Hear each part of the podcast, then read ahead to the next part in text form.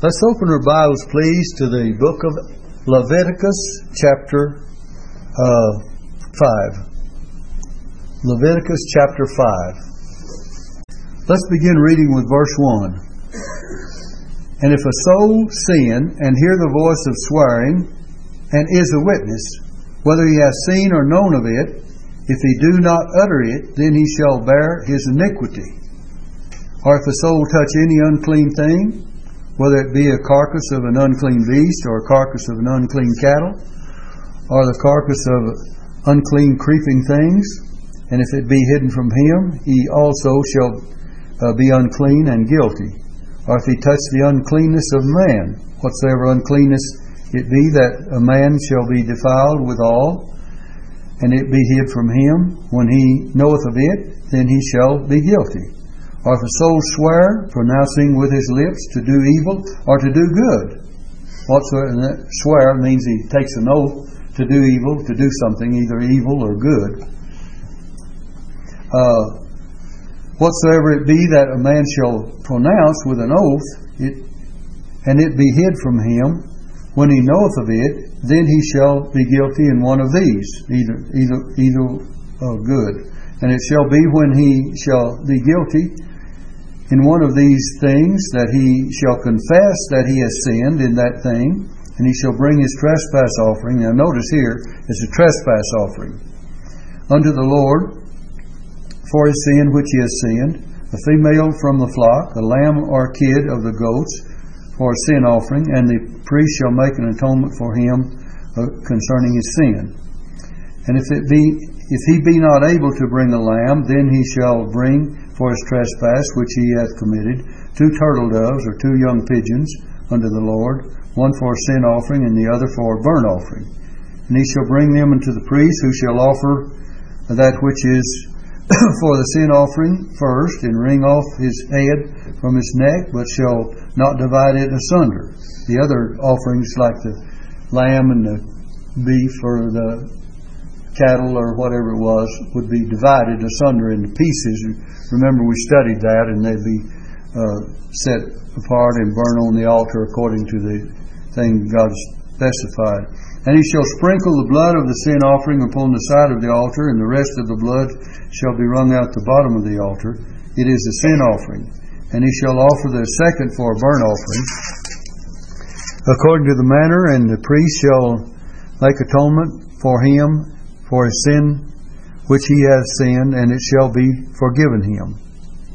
Then it goes on to say in verse 11, if he be not able to bring, not able to bring two turtle doves or two young pigeons, then he that has sinned shall bring his offering, the tenth part of an ephah of fine flour for a sin offering, and he shall put no oil upon it, neither shall he put any frankincense thereon, for it is a sin offering. Remember, the frankincense was for for a sweet savor offering, and it was poured on the uh, a sacrifice to be burnt, so it would bring up a sweet smelling savor unto God.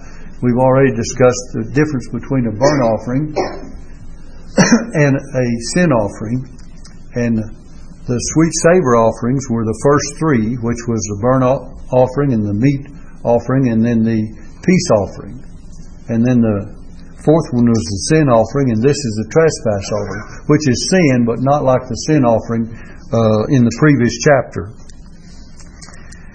Uh, verse 12 Then shall he bring it to the priest, and the priest shall take his hand, handful of it, even a memorial thereof, to burn it on the altar, according to the offerings made by fire unto the Lord. It is a sin offering.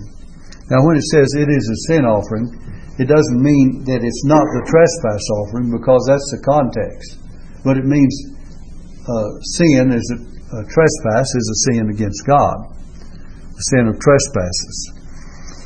And the priest shall make an atonement for him as touching his sin that he has sinned in one of these, and it shall be forgiven him, and the remnant shall be the priest as a meat offering.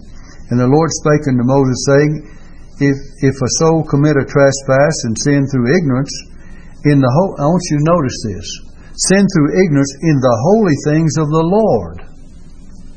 Can you imagine sinning in the holy things of the Lord? We'll talk about that when we get to it.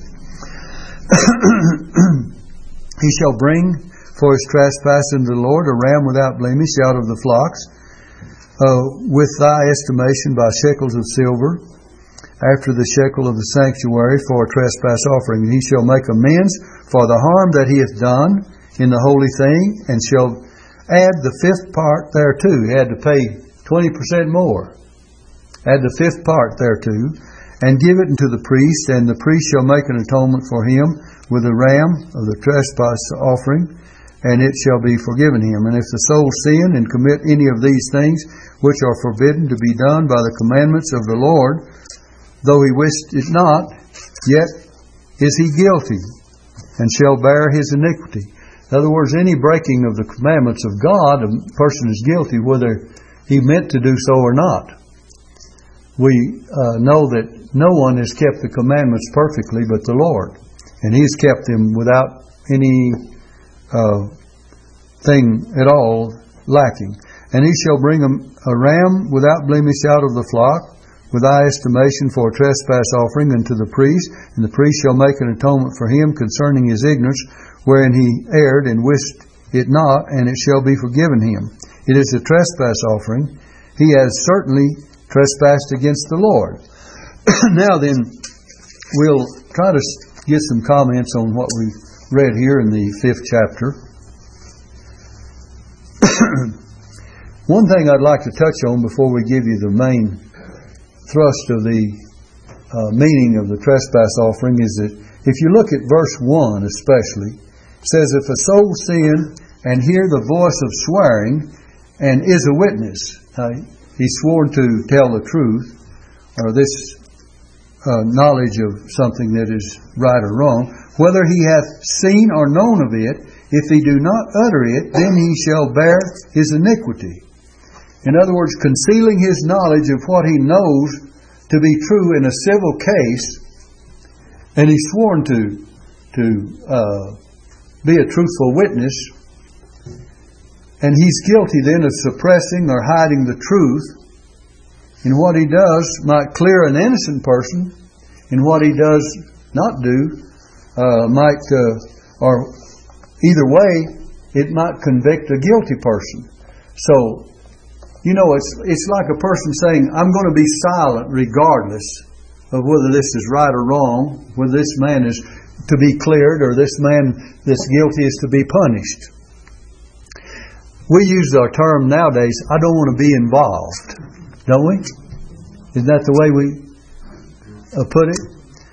But if you uh, if you know of something and you could have saved an innocent man and you don't speak up, you're guilty because you haven't spoken up to save this innocent person. Or if you know this man is guilty of a terrible thing and you don't speak up, then you are guilty of letting him be uh, set free or just not be accountable for the guilt that he, the crime that he's committed. and by the way, there's a lot of lot of us from time to time we don't want to be involved, but that doesn't mean that we are cleared of uh, from our conscience of what we should do at various times. There's certain times that we should do certain things. Uh, now then, down in verse 4, if a soul swear, pronouncing with his lips to do evil or to do good, whatsoever it be that a man shall pronounce with an oath, and it be hid from him, when he knoweth of it, then he shall be guilty in one of these. In other words, you can swear that you will do something, and whether it be a good thing or a bad thing, if you've given your word that that's what you're going to uh, do, then you're guilty if you fail to do it. Remember that uh, application, I believe, uh, you find it in the book of Ecclesiastes. Look in Ecclesiastes chapter 5, if you will. Ecclesiastes chapter 5. About taking an oath and vowing a vow to God. Ecclesiastes chapter 5. It says in verse 4 When thou vowest a vow unto God, defer not to pay it. In other words, you, you're obligated. For he hath no pleasure in fools. Pay that which thou hast vowed. Better is, is it that thou shouldest not vow than that thou shouldest vow and not pay. In other words, if you make a promise, if you vow a vow, and you don't pay up, you don't do it, well, then it's better if you had left it alone and not even said a word about it at all, because you're going to be held accountable. You know, we do a lot of that in churches today. People will vow and they'll say, "I'm going to, I'm going to do this or that," and they don't do it. Remember that uh, Hannah, when she prayed for Samuel for a son, and she said, "Lord, if you will give me this son, well, I will surely dedicate him to you all the days of his life as a Nazarite." And uh, give him to your service all the days of his life. And God heard her prayer. And then she came back and she did exactly what she vowed that she would do. She paid her vow to God.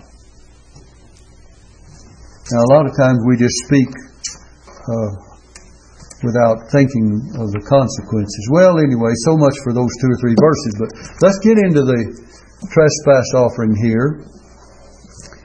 And uh, chapter 6 and 7 show us the law of the offering, but we won't go there. We'll just stick with what we've read. Let's remember the sin offering has to do with the root of sin. It has to do with the very root of it. And the trespass offering has to do with the fruit of sin. The sin offering we have already studied. There, there are two kinds of trespass offerings there's a trespass against God, and there's trespass against man.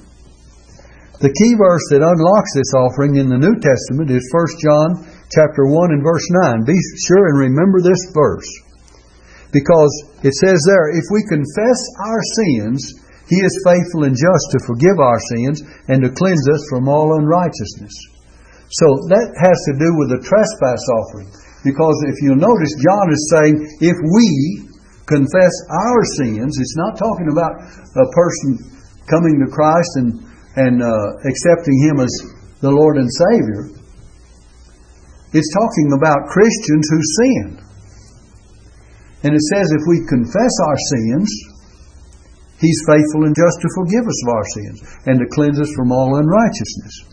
Now, in the trespass offering, we have Christ making provision in His death for our failures by the way of receiving our confessions, completely forgiving us and cleansing our sins. Remember it said in 1 John chapter 1, and the blood of Jesus Christ, his Son, cleanseth, continuous action, us from all sin. So it's a continuous need in the life of every Christian. Because there's none of us here that can say that we have not sinned. And we get contaminated in this world day by day, and we sin and do uh, things that are wrong, think things that are wrong, speak things that are wrong. We have wrong thoughts and wrong words and wrong actions. And when we do, we need to confess to God. And the blood of Jesus Christ, His Son, cleanseth us from all sin. So we find that that is the provision in the New Testament uh, of what the excuse me, what the trespass offering signifies there in the Old Testament. That God has made that provision. Now then, uh, in the burnt offering, uh, Christ is offer, Christ offered Himself without spot to God. And by the way, He did that before the foundation of the world. In the mind of God, Christ was already offering Himself without spot to God before the foundation of the world. Look in Revelation 13 and verse 8, if you will. it says, And all that dwell upon the earth shall worship him, and it's talking about those that worship the beast, whose names are not written in the book of life. Now look, of the Lamb slain from the foundation of the world. That's the statement I want you to get. Of the Lamb slain from the foundation of the world. So it was already in God's plan and purpose. We have uh, plenty of scriptures to show you. If you want to turn to the book of First Peter, we could give you some.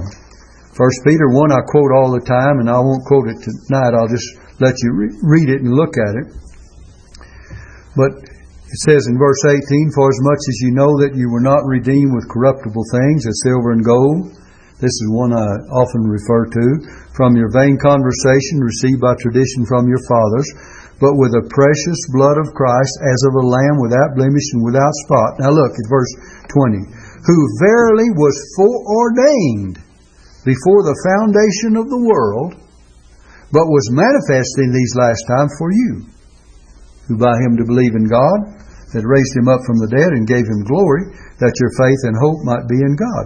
So in verse 20 it says that he was verily foreordained before the foundation of the world to do what he was what he did when he was manifested in due time. When Jesus when Christ was born and took upon him the form of uh, man and being found obedient unto death, uh, he became obedient unto death, even the death of the cross, Paul says in Philippians chapter 2.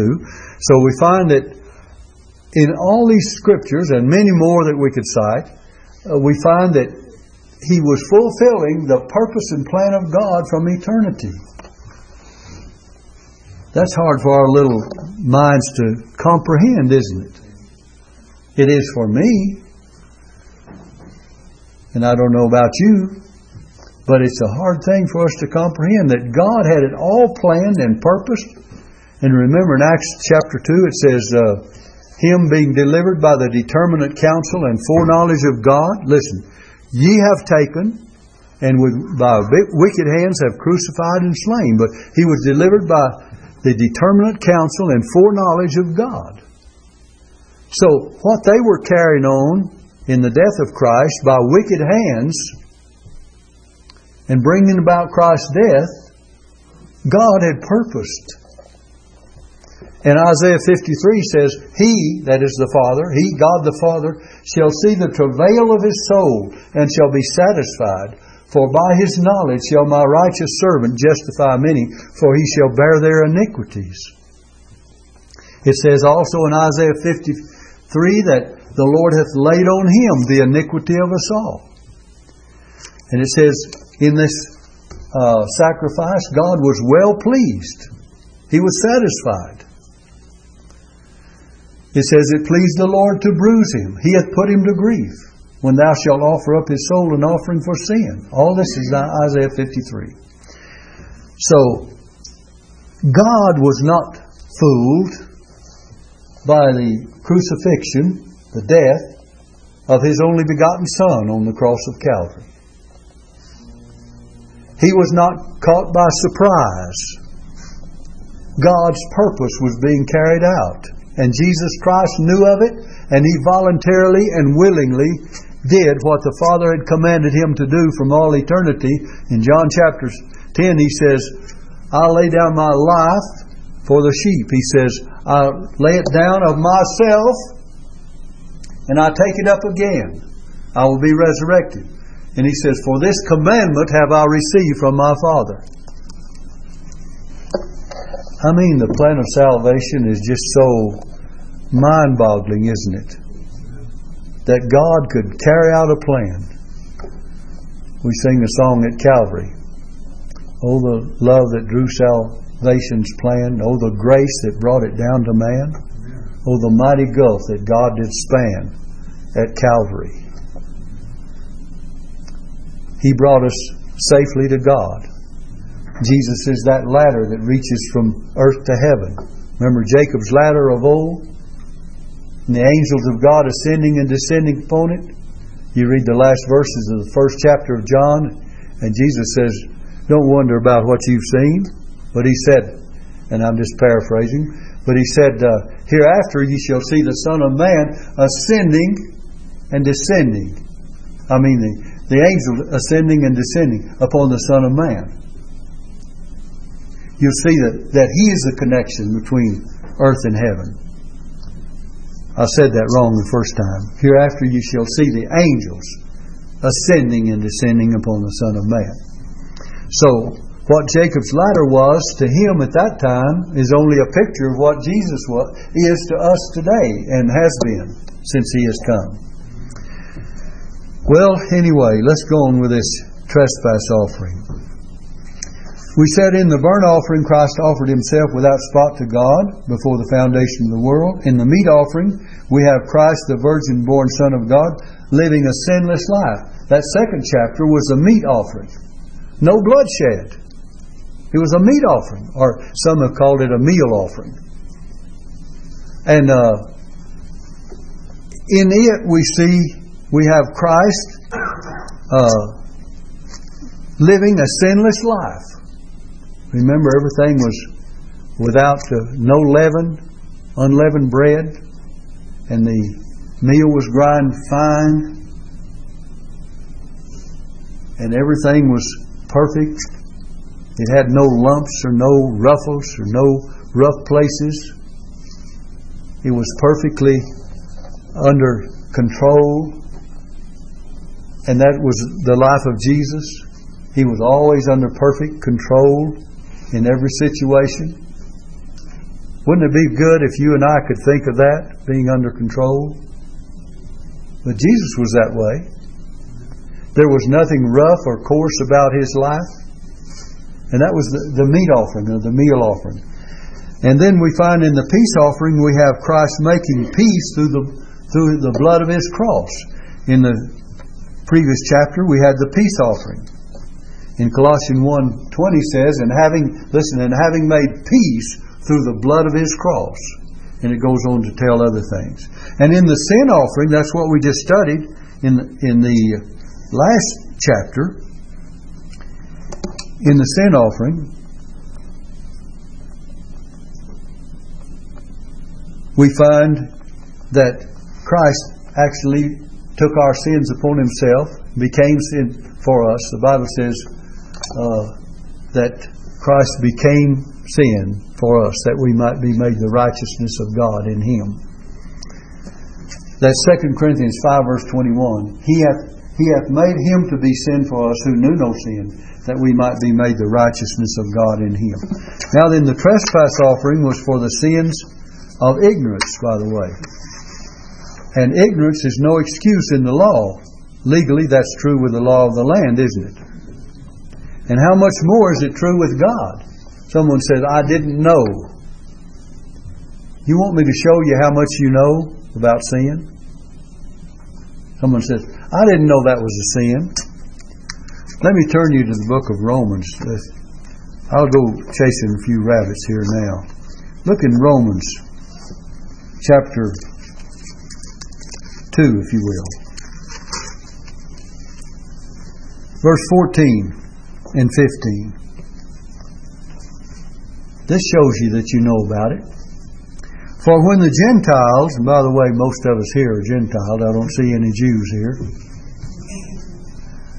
Unless you are and I don't know it. But that, I'm no, there's no disgrace to be one, certainly. Because Jesus said to the Jew first and also to the Greek or Gentiles. Now look, for when the Gentiles which have not the law, we don't have the law. The law was given to Israel. The law was given to the Jews. For when the Gentiles, which have not the law, do by nature the things contained in the law, these having not the law are a law unto themselves. Even if you don't have it. Look at verse 15. Which show the work of the law written in their hearts. Where is it? Their conscience also bearing witness, and their thoughts the meanwhile accusing or else excusing one another. See, you know better. Someone says, I didn't know better. That old deal, the ignorance of the law, I didn't know about it. You know about it. Because God wrote it on your heart. Things that are right and things that are wrong. When you grew up as a little child, didn't you know when you did something wrong? Sure you did. Came along a teenager, and you still knew it. You grew older and you still know it. And if you're old as I am, you sure know it. Because you've learned a lot of things in life. And don't ever try to excuse yourself of doing wrong because God knows all and He sees the very heart show the work of the law written in their hearts. And God put that law in your heart. He didn't write Ten Commandments, thou shalt not, thou shalt not. But he wrote a law there that, that convicts you. And Paul said at one place, My conscience also bearing me witness with the Holy Ghost. The Holy Spirit is a, an additional witness to that conscience inside of you. And so God uh, has given every warning. Uh, you say, well, you know, we're talking about the Gentiles, which in the Bible many times refers to heathen. And you read in Romans chapter 1 that it tells that they're without excuse. It says, For the, the invisible things of Him from the creation of the world are clearly seen by the things which He hath made. In other words, the heavens and the sun and the moon and the stars and the trees and the water and the grass, the earth, are clearly seen, even His eternal power and Godhead, so that they are without excuse. See, God has given a voice of even His creation is a voice to man. You read in Psalm 19, where it says, The heavens declare the glory of God, and the firmament showeth his handiwork. Day unto day uttereth speech, and night unto night showeth knowledge. And it says, There is no speech nor language where their voice is not heard. There's no language, there's no place where their voice is not heard. If you're upon this earth, God has already given a witness with all of His creation. It says, Their line has gone out throughout all the earth, and their words to the end of the world. In them hath He set a tabernacle for the sun, which is a bridegroom coming out of his chamber, and rejoices as a strong man to run a race. His going forth is from end of heaven, and his circuit into the ends of it, and there is nothing hid from the heat thereof. He goes on to say, The law of the Lord is perfect, converting the soul. The testimony of the Lord is sure, making wise the simple. The statutes of the Lord are pure, rejoicing the heart, or right, rejoicing the heart. The commandment of the Lord is pure, enlightening the eyes. The fear of the Lord is clean and enduring forever. The judgments of the Lord are true and righteous altogether. More to be desire, desired are they than gold. More to be desired than what? Gold. We have these people today telling you, you know, to make your investments in gold and you'll be sure and be all right. Gold is good, not putting it down. But it says these things of God are more to be desired than gold, yea, than much fine gold, sweeter also than honey in the honeycomb. Moreover, by them is thy servant warned, and in keeping of them there is great reward. The law of the Lord, God's Word testimonies, statutes. It's all speaking of God's Word. And so we find that uh, we're to realize that uh, God's law is going to stand whether we know about it or not, and that we're all responsible. God, in His grace, can forgive sins, but God cannot and will not pass over sins. God will forgive sins, but God will not just pass by them. Sin has to be reckoned with, whether it's in your life or mine. It was reckoned with as far as provision on the cross.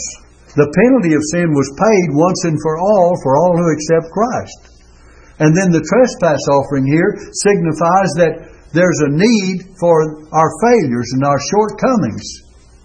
There's a need for that to be dealt with, and God has made a provision that if we confess our sins, He is faithful and just to forgive us of our sins and to cleanse us from all unrighteousness. And that's a wonderful provision that He's made for, for His children. John says, My little children, these things I write unto you that ye sin not. This is 1 John chapter 2. But he says, But if any man sin, we have an advocate with the Father, Jesus Christ the righteous, who is the propitiation for our sins, and not for ours only, John says, but also for the sins of the whole world.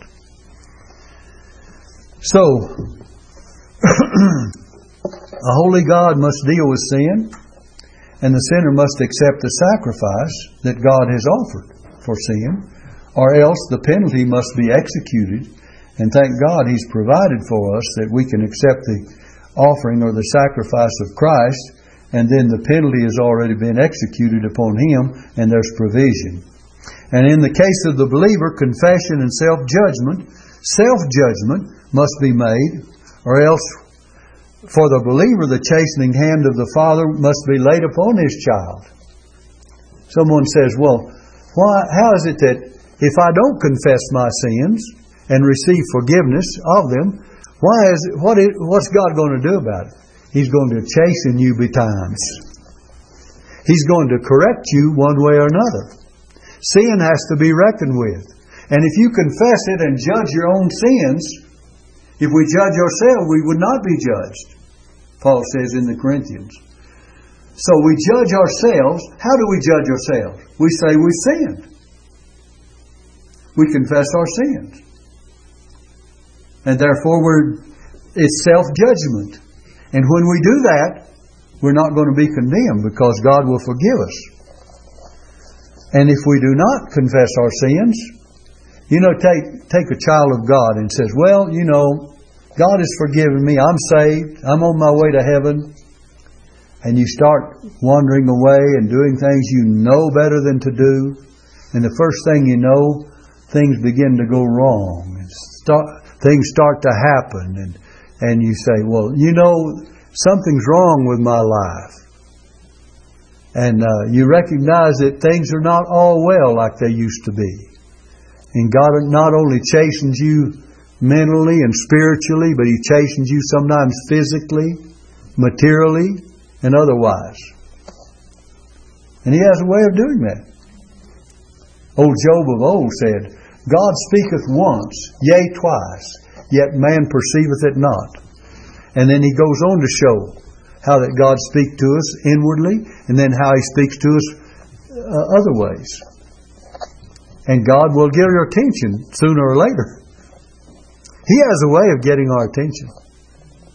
So don't ever think you're going to get by with just living a haphazard, unconcerned, indifferent life toward the Lord. By the way, you're not going to live that way toward the house of God? You're not going to live haphazard and indifferent toward the things of God? You're not going to live that way as far as your uh, as your giving is concerned? You're not going to live that way because God is going to take care of it. You say, "Well, preacher, I haven't given my tithes in in a long time." Well, friend, God's going God's collecting them right now. The Bible says in the Old Testament, the tithe is the Lord's. If it belongs to Him, He's going to get it. Amen. You know? He, and you say, well, how's He going to do that? Well, He has various ways. And in the Old Testament, in the book of Malachi, the Bible says, Bring ye all the tithes into the storehouse. And he says that there may be meat in my house. He said, And see if I will not open to you the windows of heaven and pour you out a blessing that you not have room enough to receive it. And He will pour you out a blessing. And that's His promise, and He'll do exactly that. But if you say, well, there's nothing wrong with me not giving my tithes and offerings, they were going to offer the Lord in, in that book of Malachi. They, you know, they said, okay, we'll give our tithe. Say, here's a tenth of the herd of the flock. We'll give this, we have ten, ten uh, animals here, and we'll give one of them, but let's pick this one that's lame over here, and he's going to die anyway. Pick this one that's got blemishes on it. And God, that's what God said that they had robbed him in doing. Let me turn Malachi and read that for you. You may not be reminded of that, but turn to the book of Malachi, chapter 3, and I want you to see.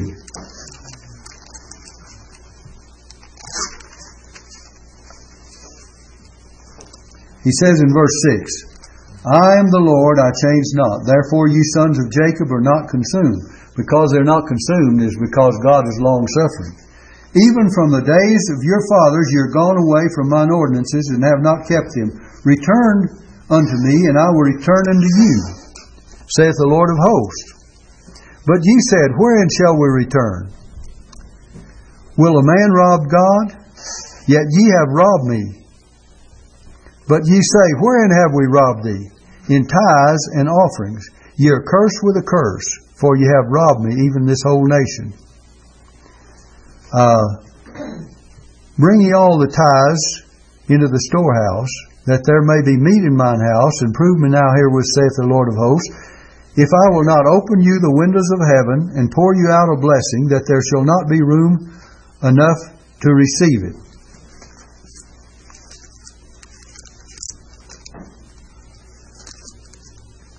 I wanted to get down to where it's talking about the kind of offering that was earlier that they brought.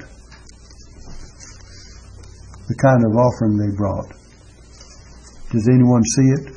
Of the lame,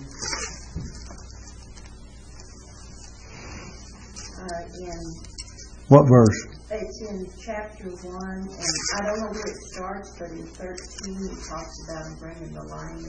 One thirteen. Uh-huh. Okay, yeah, that's that's part of it. Yeah, it says. Let's read verse twelve. But you have in verse chapter one. But you have profane, profaned it, in that you say the table of the Lord is polluted, and the fruit thereof, even his meat, is contemptible.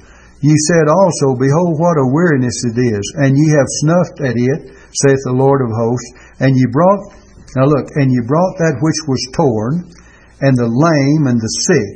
Thus ye brought an offering. Should I accept this of your hand, saith the Lord? And then he goes on to say, But you're cursed, uh, but cursed be the deceiver which hath brought, which hath in his flock a male, and voweth as sacrifice unto the Lord a corrupt thing, for I am a great king, saith the Lord of hosts, and my name is dreadful among the heathen. There are more verses than that, but that's at least uh, one thought to show that they brought the sick and the lame, and they wanted God to accept it. It's like you and I say, well, you know, if I've got any leftovers, I'll give them to God. I'll, I'll give him what's left. God didn't say what's left. The Bible says, Honor the Lord with thy substance and with the first fruits of all thine increase. So shall thy barns be filled with plenty and thy presses burst out with new wine. And God will honor His word and do that for us. But anyway, let's get back to this. Uh, doing the best we can or doing the best we know how to do is not necessarily, uh, it doesn't mean that we have no sin. We do the best we can, but there's underlying sin. We're talking about sins of ignorance. God alone can judge in these matters, and God's standard is the one by which we're to be measured. God will measure whether or not we know what is right and wrong and whether we do what is right and wrong. God's standard is perfect, and because His standard is perfect, He must deal in grace, for we are imperfect. We're imperfect, and therefore He deals in grace. The law of the Lord is perfect, converting the soul. So He's perfect. And in whatever way this consciousness of sin comes to us, to a believer, it brings also the consciousness of defilement and the shutting out of close and instant communion with God. It shuts that out from us. And this defilement of sin must be removed and fellowship restored, and we remove it only by confession and dependence upon the Lord to forgive it, because the blood of Jesus Christ, His Son, forgiveth or cleanseth us from all sin. The provision for this cleansing is set forth in this trespass offering. The manner of it, chapter 5, verse 5. Look at verse 5. And it shall be when he shall be guilty in one of these things that he shall confess that he has sinned in that thing even in Leviticus, in the context of what we're studying, it tells that he must confess in that thing. And then he's to bring that offering. In verse 6, he shall bring his trespass offering. So the manner of cleansing is uh, spelled out. The provision for it is made. Confession is necessary. And this tells us that the sacrifice of Christ is available for all the sins and trespasses of the believer. That it's available for all of us, in whatever they may be. we need to learn some lessons. Let me give you an outline of some lessons in this trespass offering. That the Christian can and does sin, first of all. He can sin and he does sin. The Christian sins because of the old nature that's still in him. We don't want to. Paul say, says, The things that I would do, uh, not do, I do anyway. He's talking about the nature of sin. And the Bible tells us that uh, we fulfill the sins of the flesh when we not, do not walk after the Spirit. And these two are contrary to one, one and the other. And when the Christian sins, it does not affect his regeneration. It's not going to change the fact that you've been born again. But it is going to change your fellowship. The old nature that's in the believer is at enmity with God and is not subject to the law of God, neither indeed can be. Romans 8, verse 7. The old nature is not subject to the law of God. It doesn't put itself in subjection to the law of God. It certainly needs to be. The new nature that a man receives when he is saved is holy.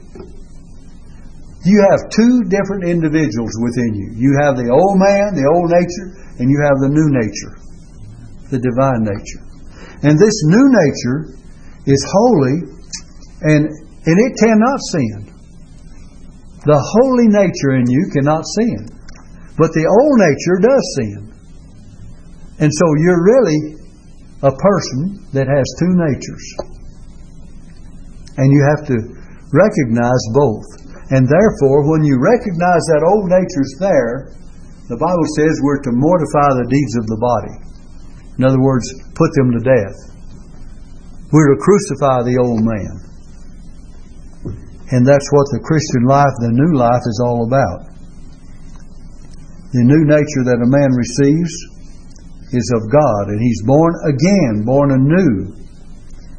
And thus the Christian has two persons, but he, he himself is not two persons. We're not two persons. He can sin or reject sin. You have, you have that privilege of rejecting it or submitting to it. You say, well, sometimes the temptations are too great. That's true. He can live in the region of the flesh or he can live in the realm of the spirit. And that's a real battle in everyone's life as a Christian. That's the battle that goes on and it will continue until the day we're taken out of this world and out of this life. So therefore, if we're going to live this life, we have to win the victory and win the battle. And if the Christian who stumbles and sins and loses communion and fellowship with God would be restored, if you're to be restored when you fail and when you sin and you stumble and you lose fellowship with God, that if you would be restored, he must confess his sins unto God and confess them as sins against God. Remember, David said, Against thee and thee only have I sinned and done this evil in thy sight. Psalm, look at Psalm 51. Psalm 51. David says, Have mercy upon me, O God, according to thy loving kindness, according to the multitude of thy tender mercies, blot out my transgressions. Now look, he says, Wash me thoroughly uh, from mine iniquity and cleanse me from my sin. For I acknowledge my transgression, and my sin is ever before me. He was not going to forget it. And he says in verse 4 Against thee, thee only have I sinned and done this evil in thy sight, that thou mightest be justified when thou speakest, and be clear when thou judgest. He says, I've sinned against God. Well, does that mean he did not sin against man? Certainly. The prayer he was praying was for a sin that. Uh, that he had committed against man. In fact, this is a prayer after his experience with Bathsheba and his sin of adultery. And this was his confession. And, but he said, Against thee and thee only have I sinned. He not only sinned against Bathsheba, but, he sinned against her husband and, and the, his own uh, army, that they were put in the forefront of the battle, and he had uh, many of them uh, were killed because of his uh, his sin. You know how it started out? It says, At the time that the kings went forth to battle, David tarried still at Jerusalem. And he became restless. He tossed upon his bed. You find it in 2 Samuel chapter 11. And he couldn't, he was restless. The Bible says, As the door turneth on his hinges, so do the slothful turn upon his bed. And he began to walk on the roof of the king's house, and he looked out and he saw a woman, and he lusted after her. By the way, she's not excused either. She knew he was going to be looking. And he knew she was going to be there. And he lusted after her. And he sinned and he took her. And the Bible tells of all the terrible things that happened. And his baby that was conceived of her